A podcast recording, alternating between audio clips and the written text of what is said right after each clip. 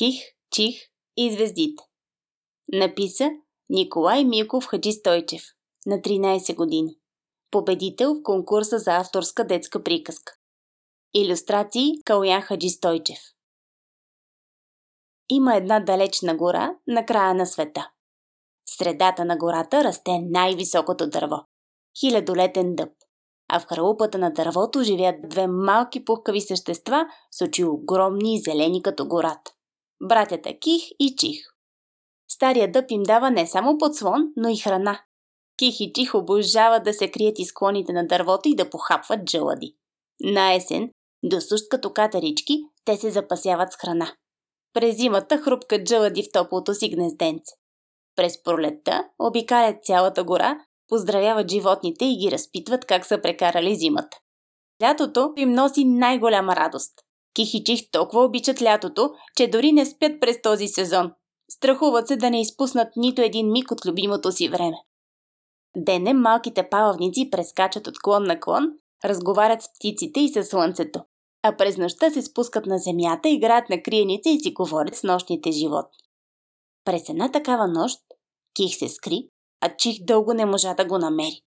Тогава той се изкачи до самия връх на високия дъб и попита звездите дали не знаят къде е Ких. Звездите бързо намериха Ких и скривалещите му. Та нали отгоре се вижда всичко. От тази нощ Ких и Чих се сприятелиха с звездите.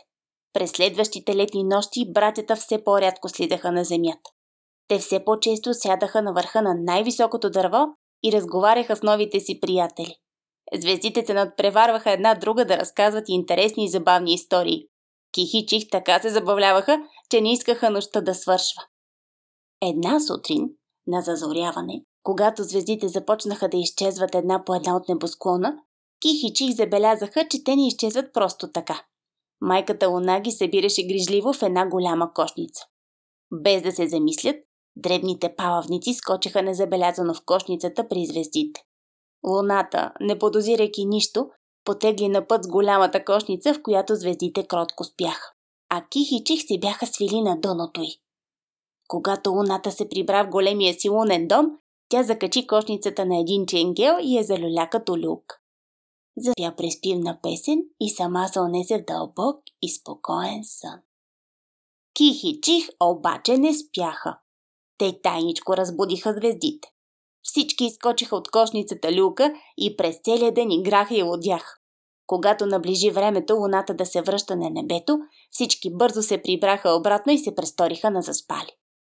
От починалата луна откачи кошницата от Ченгела и се запъти към небето над далечната гора разпръсна звездите над хилядолетния тъп, а Ких внимателно се измъкнаха от кошницата и се настаниха на върха на дървото.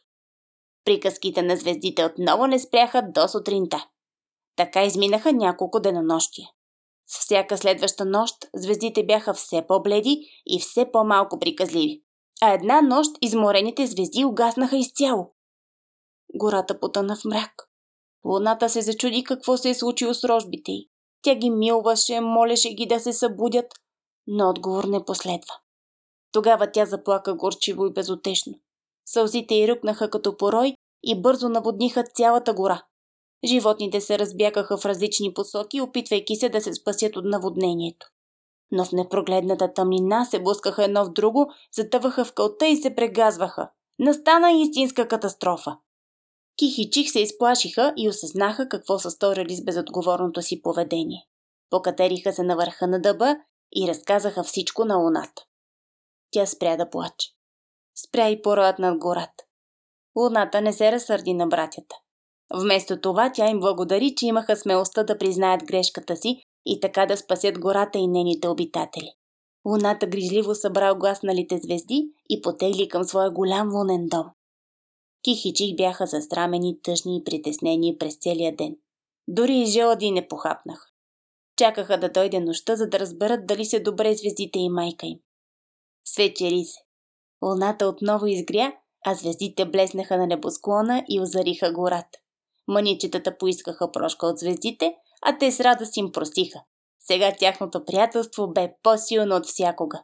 Далечната гора отново се превърна в онова приветливо място, което всички обичаха и наричаха свой дом.